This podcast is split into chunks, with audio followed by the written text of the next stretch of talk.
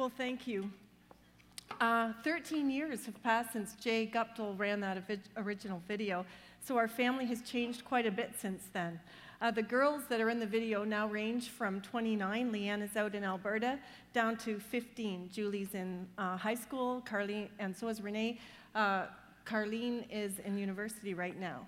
And then the boys on the screen range from 27. Kurt's working here in Moncton. Scott is in Ottawa. Jeff is in St. John.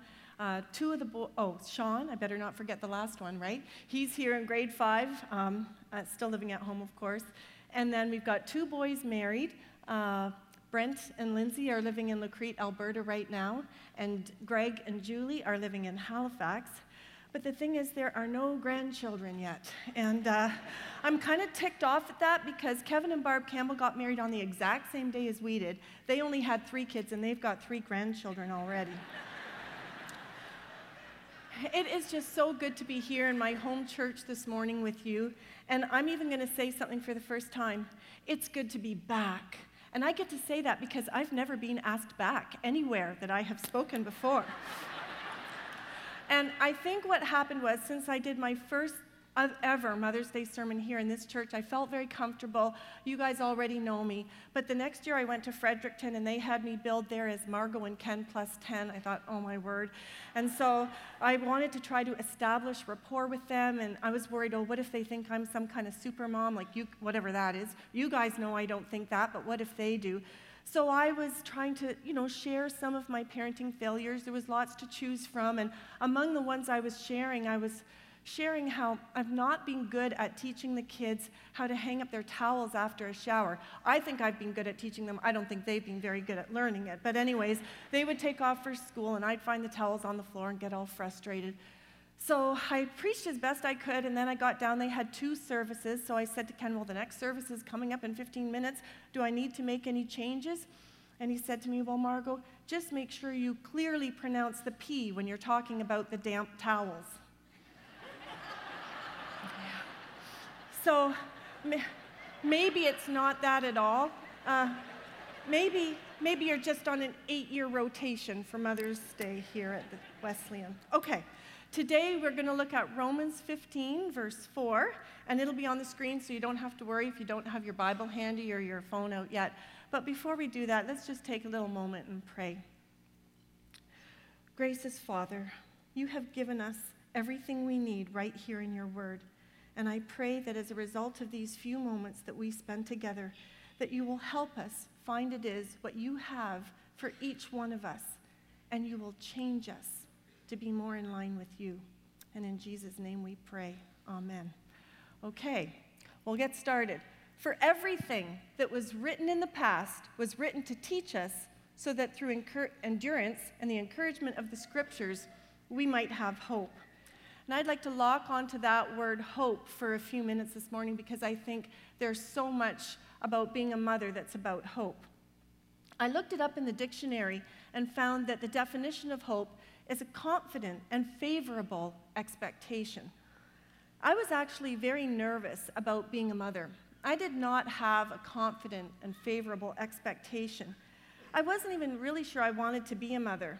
And that was, I think, for three main reasons. Firstly, I was lazy at that time in my life and very self centered, but I was smart enough to realize that being a mother would involve putting someone else's needs ahead of my own. And clearly, I would rather read fiction than do that. Secondly, I was crazy in love with my handsome husband. I wasn't too sure I wanted to share him. And thirdly, I didn't really like children. I. I had babysat as a teenager, but that was only for the pop and chips and the money. And so when I think back, the only reason I think we decided to have children was it seemed at the time like the Christian thing to do. You know, Jesus loved the children, so we should love children. And I thought, well, maybe they'll grow on me in time. And so my first actual hope as a mother was that the first 19 years of active parenting would go quickly.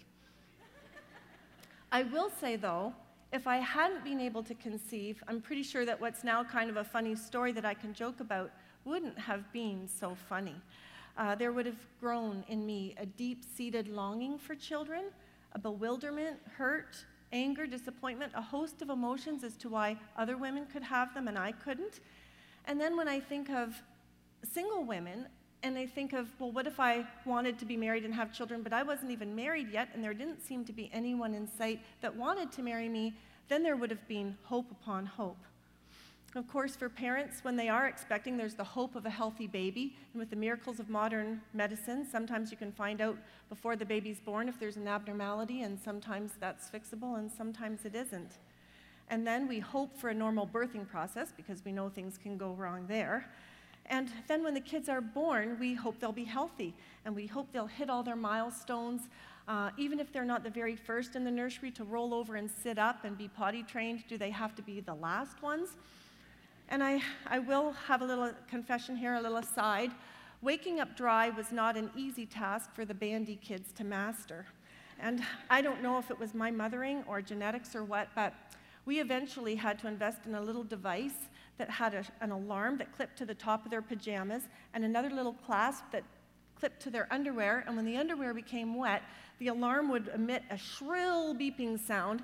And uh, in, you know, theoretically, the child would wake up and they'd start to learn how to, to go through the night. Well, of course, the child wouldn't wake up, and that beeper would go off in the middle of the night, and Ken and I would leap out of bed, and we'd rush in and throw on the light, and all the kids in the room would still be sleeping, but we'd take the beeping one and race them over to the bathroom, and there would be nothing left in there, but that was all right because we got to know that oh, as the days and the weeks went by, there would be more and more action happening in the bathroom till eventually they would wake up before the beeper even needed to be off, and then they would graduate from the beeping underwear. Great cause for rejoicing in our household. And when the 10th one was born and he was trained during the day, he was somehow magically, automatically trained through the night. And I thought, oh, is this how the other half lives? So when the child goes to school, we're still hoping. We hope they'll make friends. We hope they'll get good marks. We hope if they have life threatening allergies that the peanut butter eating kids will wash their hands and brush their teeth before they come to school. And if they don't, we hope our child will remember how to use their EpiPen. And the list grows on and on. We hope they aren't bullied. We hope our child isn't the bully. We hope they can latch onto a job they want or uh, get accepted by the university or college they like. We hope they don't get drawn into any number of addictions out there or toxic relationships. We hope they don't have to suffer mental health issues or learning disabilities, physical diseases. Goodness knows we hope they'll be financially self sufficient someday. As Ken likes to call it, off the payroll. we hope they get married, but only to someone we like. And if we're Christians, we hope that they will also know the same joy of knowing Christ as their Savior that we know. And I realize a lot of the things we hope won't happen do happen. Our children do get bullied, they get divorced, they have health problems, and they suffer all kinds of things that we hope they don't have to go through. But when that hope happens, we don't stop hoping, do we? We, we hope for the best possible scenario in those cases. So the theme of hope pervades not only motherhood, but fatherhood, and I know that you know everyone on the planet needs hope. Uh, but I have to mention motherhood a lot today because I am a highly paid professional Mother's Day speaker. Um, so that's where my comments are directed. Uh, there are women of influence who are spiritual moms. They're not biological moms, but they're spiritual moms. In some cultures, have a lovely word for it. It's aunt or auntie, and we don't really have a word for that in our culture for, for people to address us as. But these women have a powerful influence. Some of them are leading youth groups, and there's high school students are this kind of spiritual mom as they mentor other high school students and, and uh, middle school students as well. So, really, the truth is that this scripture today that we're looking at is addressed to everybody. Uh, it was in the letter to the Romans, so men, women, everybody. Um, but maybe that means it's not a true Mother's Day sermon, but I'm up here now, so we're going to press on. Okay, back to our scripture. Let's find out where we get hope. We're kind of going to walk through this a little bit backwards. We can see here that it's through encouragement of this, through endurance and encouragement of the scriptures that we might have hope. Now, Pastor Joel was here candidating a few weeks ago, and do you remember he gave us that formula for love? Does anybody remember what that is? Because I thought it was so powerful in its simplicity. Grace plus truth equals love. You still remember it. And I thought because of, we'll report back to him, um, that it was so powerful in its simplicity. Oh, are you laughing because it was already up here? Lance! All right, I'll deal with you later, mister. Okay. Okay. Uh, where am I now? I'm going to try another one. Don't put it up there yet, Lance. Okay. Um, endurance plus encouragement of the scriptures equals hope. Okay, now you can let them look at that for a little while. Endurance plus encouragement of the scriptures equals hope. We're going to look at endurance, but only for a moment, because firstly, I think you already know what it is it's perseverance. Perseverance is keeping on, keeping on, right? And secondly, we're not going to look at it for long because we can't talk about perseverance for long without bumping into Romans 5, verse 3, that says, Suffering produces perseverance. And we don't want to talk about suffering today because that will make us late for brunch. And so, Pastor Tapper, Dr. Tapper, where are you? Yeah, I pass the baton to you on the subject of suffering for the next couple of weeks. All right, let's go on to encouragement. Encouragement, this one's more fun to talk about, is to fill with courage or strength of purpose. So think about being filled with courage. When do you need to be filled with courage? Well, for me, it's usually when I'm scared, right? Which happens quite a lot because I'm such a chicken. This might surprise some of you that I'm a chicken because most people think if you have 10 kids, you must be brave. And I can testify to you today that that is actually not true. I was reading a book once, and it wasn't talking, it was about, a book about large families, but it wasn't talking about um, courage. It was talking about intelligence. And um, the book was called A Full Quiver, which refers to a Bible verse that says, Like arrows in the hands of a warrior are sons born in one's youth. Happy is the man whose quiver is full of them.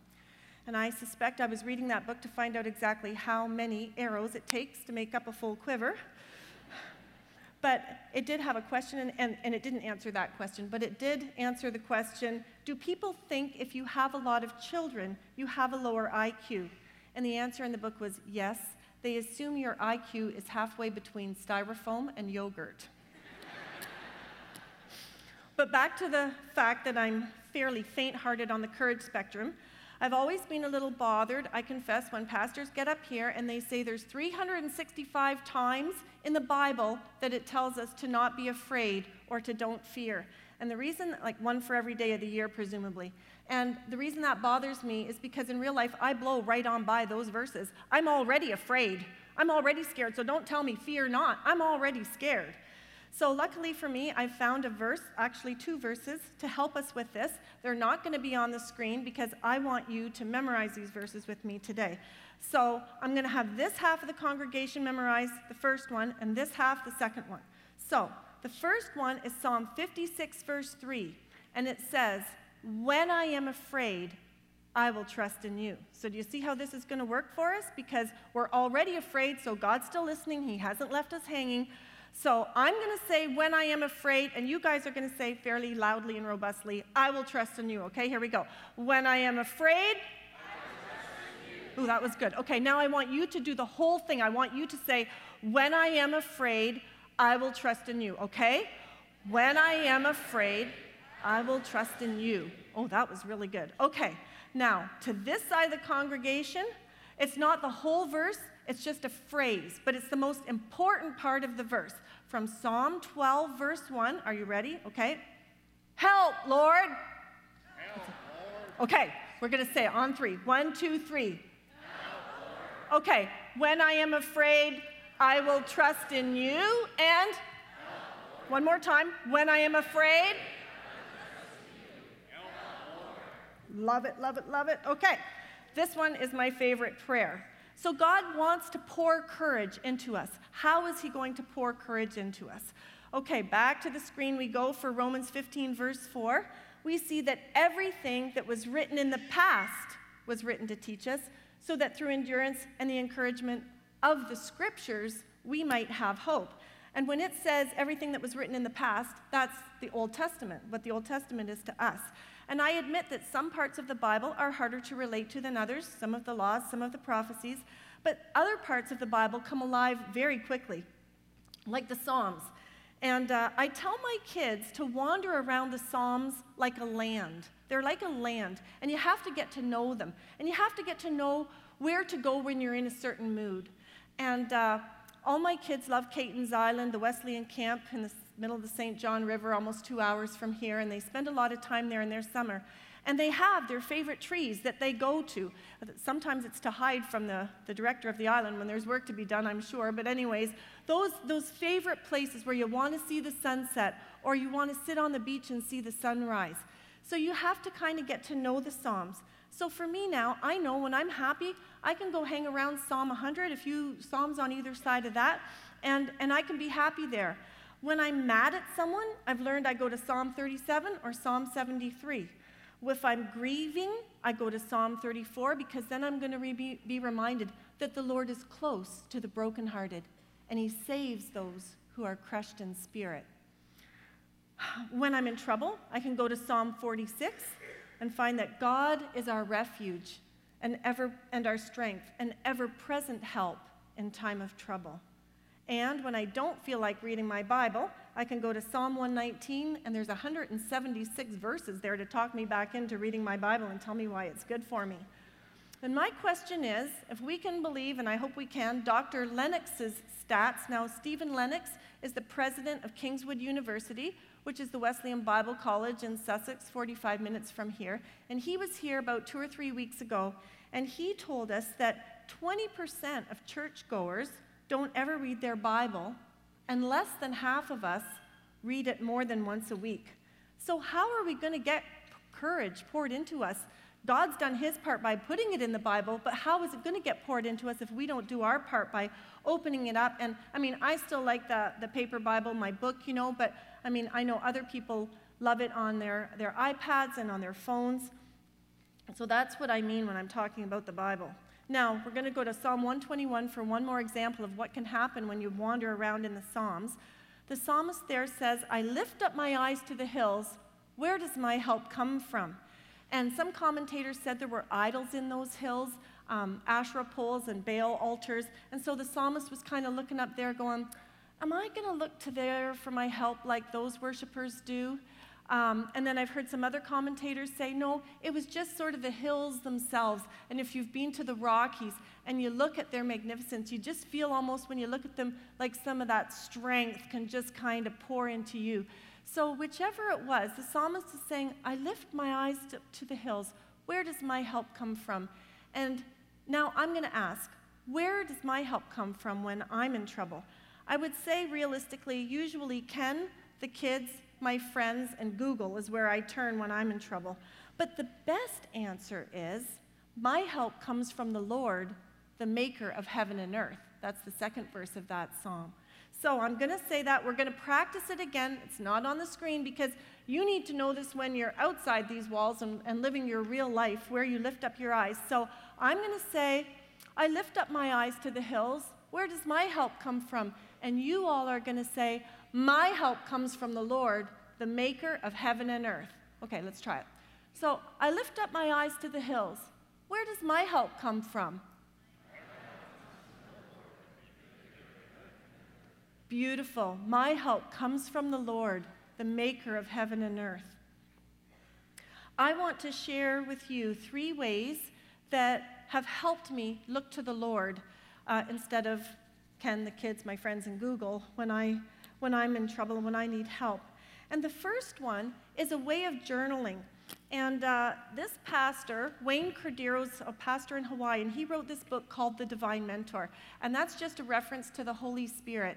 And he just taught me through this book a way of journaling that has been so helpful to me. And the beauty is in its simplicity because the Bible is called the living and active Word of God. It's called inspired, which means God breathed. And Jesus said that He would send, when He went back to heaven, the Holy Spirit to come and teach us. And so the Holy Spirit helps the Bible come alive and it connects it up to our lives. And uh, I thought I would give you an example of my first soap note. It's called soap because the way he organized it is scripture. You read the scripture, and then O is observation, just write down something you notice. A is application, how it might apply to your life. And then P is prayer, you're supposed to write out a little prayer. And so on the screen, you can see that my scripture that day was Matthew 5, verse 7 Blessed are the merciful. And what I observed, what I noticed about that that day, was that God considers mercy a good thing, not weakness or bending the rules or the opposite of justice, because in my mothering mind, that's what it would often seem like. And so my application was that I actually need to be more merciful. I, I, felt that lack in my life because I tend to think of mercy as letting someone off the hook. And I have it right in there. It was written 10 years ago, especially the kids. Um, or not being consistent in holding up a rule. But mercy under God's direction is a good thing, a blessed thing. God is merciful, therefore, when I'm merciful, I more accurately reflect Him. And then just a simple prayer help me, Lord, to be aware of the chances to practice mercy around here. And at the time, that felt really simple, but now, 10 years later, I look back and I think, wow, I, I don't really think I could have come up with that without the Holy Spirit. So I could see the Holy Spirit working in me that way. And you can buy that book off of Amazon.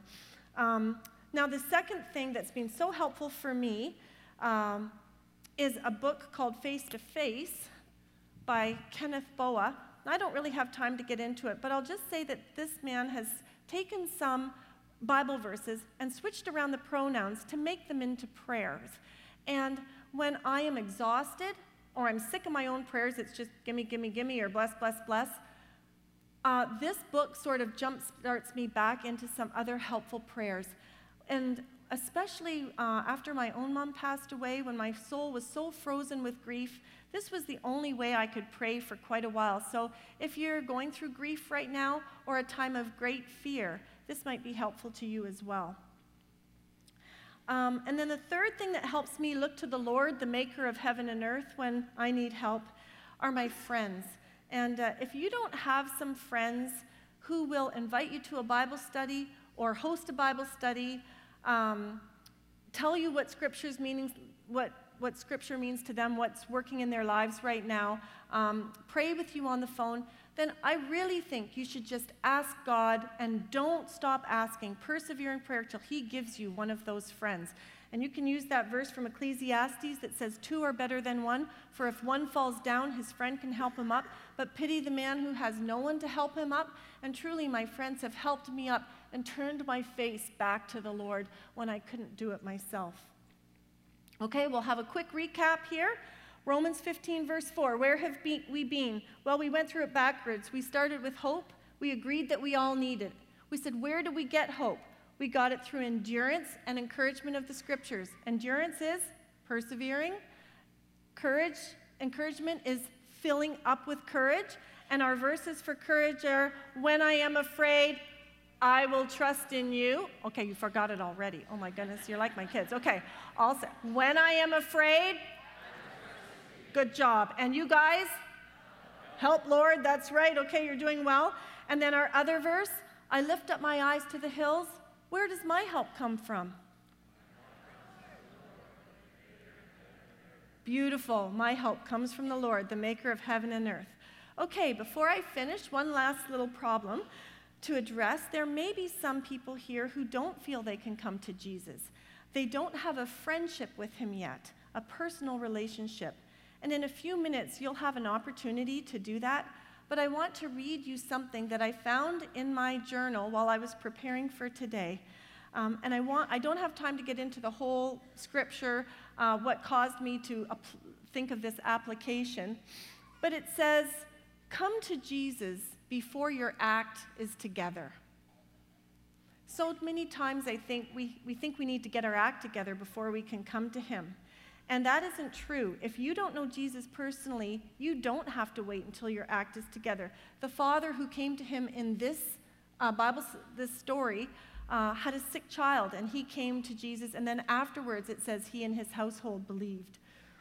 Um, so you can come to him with your sick children, just like this father did. You can come to him with your elderly parents, your struggling marriage, your love life, your finances, your health issues, your friendship problems, your sin, your guilt, your fear, your brokenness in any area.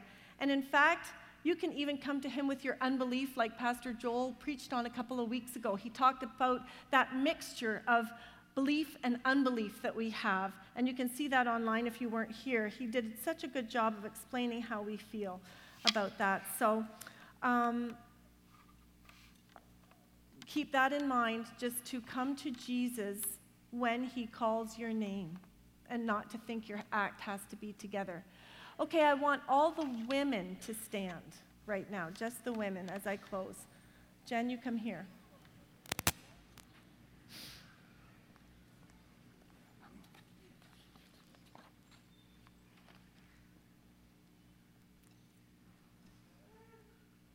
There's a beautiful verse in the Bible that I've loved since I was 17 years old that I would like to share with you girls.